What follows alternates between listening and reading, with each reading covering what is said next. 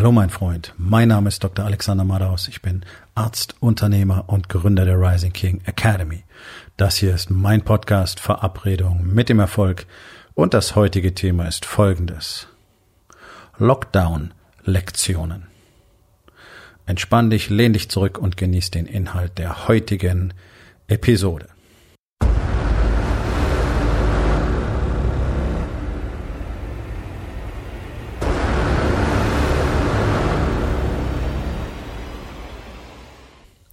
Nun, ich denke, die heutige Episode könnte man quick and dirty nennen, denn es gibt gar nicht viel zu sammeln und es soll auch keine erweiterte äh, Diskussion über Corona-Maßnahmen für und wieder Sinnhaftigkeit und bla bla bla bla bla werden. Da wird genug darüber diskutiert.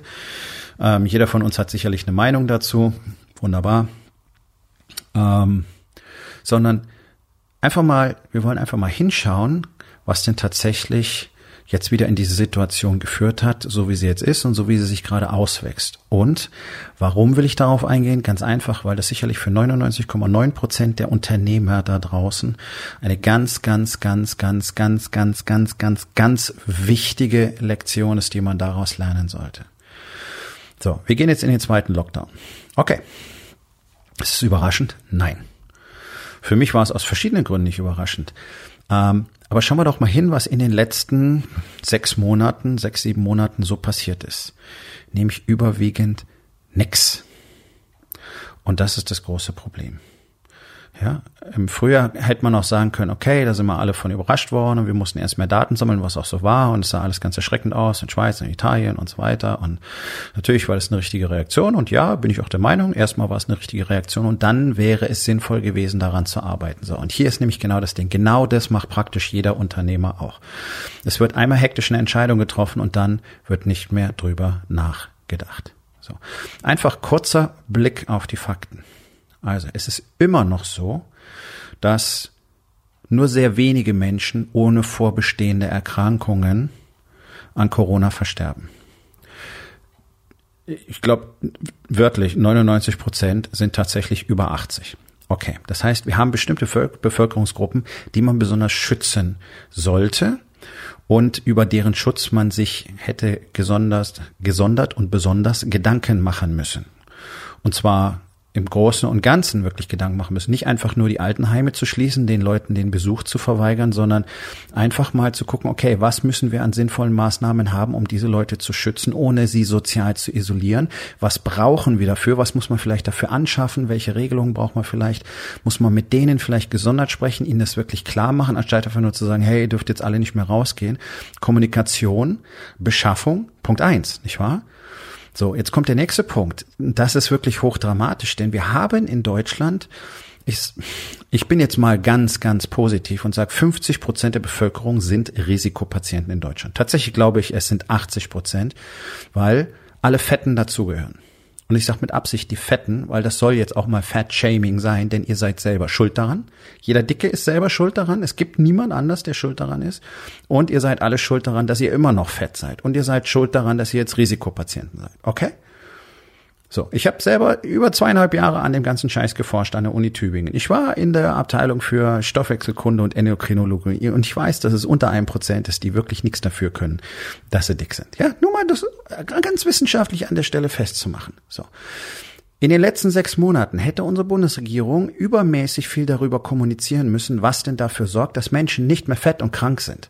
Aber wenn ich nach Berlin gucke, wir sehen ja nur fette Politiker. Hier und da mal ein dürres Bürschlein dazwischen, aber die sind doch alle fett. Darüber sollten wir sprechen. Wir hätten sechs Monate Zeit gehabt, der Bevölkerung wirklich durch gute Kommunikation und Möglichkeiten, die wir als Regierung hätten schaffen können, anstatt Milliarden in die Wirtschaft zu pulvern, weil wir alles zuschließen, mal ein bisschen Geld dafür investieren sollten, Leuten beizubringen, wie man nicht mehr dick ist. Hilfsmaßnahmen, also wirklich Programme dafür zu schaffen und zwar nicht bloß dieses hier äh, Salat essen und laufen gehen, sondern wirklich mal fundierte, wirklich gute Programme, die den Leuten zeigen, okay, nicht bloß Lieferdienst im Lockdown, selber kochen, gesund ernähren, aktiv sein. Du kannst dein komplettes Sportprogramm zu Hause machen. ist nicht bloß äh, joggen gehen oder ähm, äh, Fahrrad fahren. Man kann so viel selber tun, aber es weiß niemand. Informationspolitik. Ja, das heißt, wir hätten differenzierte Programme gebraucht, die die Bevölkerung dahin führen, dass sie vielleicht immer weniger krank werden. Und ich kann dir eins versprechen, auch ein Dicker, der anfängt, anders zu essen, sich zu bewegen, wird innerhalb von vier Wochen ein geringeres Risiko haben, von Corona schwer mitgenommen zu werden als jetzt. Das ist einfach faktisch so. Weil dieses, dieses Verhalten sofort zu Veränderungen im Körper führt lange noch nicht so, wie wir es haben wollen. Und du wirst nicht über Nacht hier zum äh, schlanken Sportstar. Aber stoffwechselchemisch passiert unglaublich viel, bereits innerhalb von wenigen Wochen. Das heißt, in den sechs Monaten hätte man für größere Bevölkerungsgruppen sehr viel erreichen können. Man hätte nur einen richtigen Plan gebraucht, eine richtige Struktur, eine richtige Kommunikation, optimierte Prozesse und zielgerichtetes Einsetzen von Geldern für die Risikogruppen, Schutz und so weiter. Plus, was für Maßnahmen können wir durchführen, damit die Risikogruppe immer kleiner wird. Es sind in Deutschland bei weitem nicht nur die Alten und die Kranken. Weil alle Dicken sind ja bereits krank, aber auch darüber redet keiner. Was ist die erste Maßnahme, die der Bundesregierung einführt? Wir machen die Fitnessclubs zu. Die Leute dürfen keinen Sport mehr treiben. Und es gibt Massen da draußen. Ich habe einen Post von einer Professorin mir sogar als, als Screenshot aufbewahrt von LinkedIn. Ja, also jemand, der vielleicht nicht ganz auf den Kopf gefallen ist vor zwei, drei Wochen, die sich darüber beschwert hat, ja, jetzt im Lockdown kann man keinen Sport mehr machen, bleibt nur noch laufen und gesund essen kann man jetzt auch nicht mehr, wenn alles zu ist. Da müsste man ja vielleicht noch kochen lernen. So, das ist der Zustand unserer Republik. Und das ist gleichzeitig der Zustand der meisten Unternehmen, die in genau so einem Mindset sind. Einmal eine Maßnahme gemacht, erster Lockdown, dann mal die Luft anhalten, aber Sommer, alles sah gut aus, wir haben nichts gemacht. Keine Planung, nichts in der Schublade, da ist nichts, worauf man zurückgreifen könnte. Da sind keine wirklichen Prozesse etabliert. Es ist, man macht einfach stumpf das Gleiche weiter. Warum? Weil sich niemand Gedanken darüber gemacht hat in der Zeit, wo es gut war. Und das ist das Problem, was ihr fast alle habt. Ihr glaubt, ihr macht einmal was, kriegt den neuen Großkunden und jetzt ist alles gut. Ihr habt den neuen Sales Guy, hat euch ein paar Leute angeschleppt und jetzt ist alles gut. Und ihr macht euch keine weiteren Gedanken. Und ihr müsst ganz besonders, wenn es gut läuft, ganz besonders, wenn der Druck weg ist, dann massiv Energie darin investieren, neue Pläne zu kreieren für die Zeit, wo es absehbar nicht mehr so sein wird. Denn, liebe Freunde, sowas wie Corona, Lockdowns und so weiter wird auf jeden Unternehmer immer wieder zukommen. Vielleicht nicht als Virus, vielleicht nicht als Lockdown, vielleicht als komplette Veränderung der Marktsituation, durch neue Veränderung der Weltwirtschaft, so wie wir vor 20 Jahren die Disruption hatten, durch Google, Facebook, Amazon und in Deutschland hat es immer noch keiner kapiert. Alle sitzen auf ihrem Arsch, alle hoffen drauf, dass es besser wird.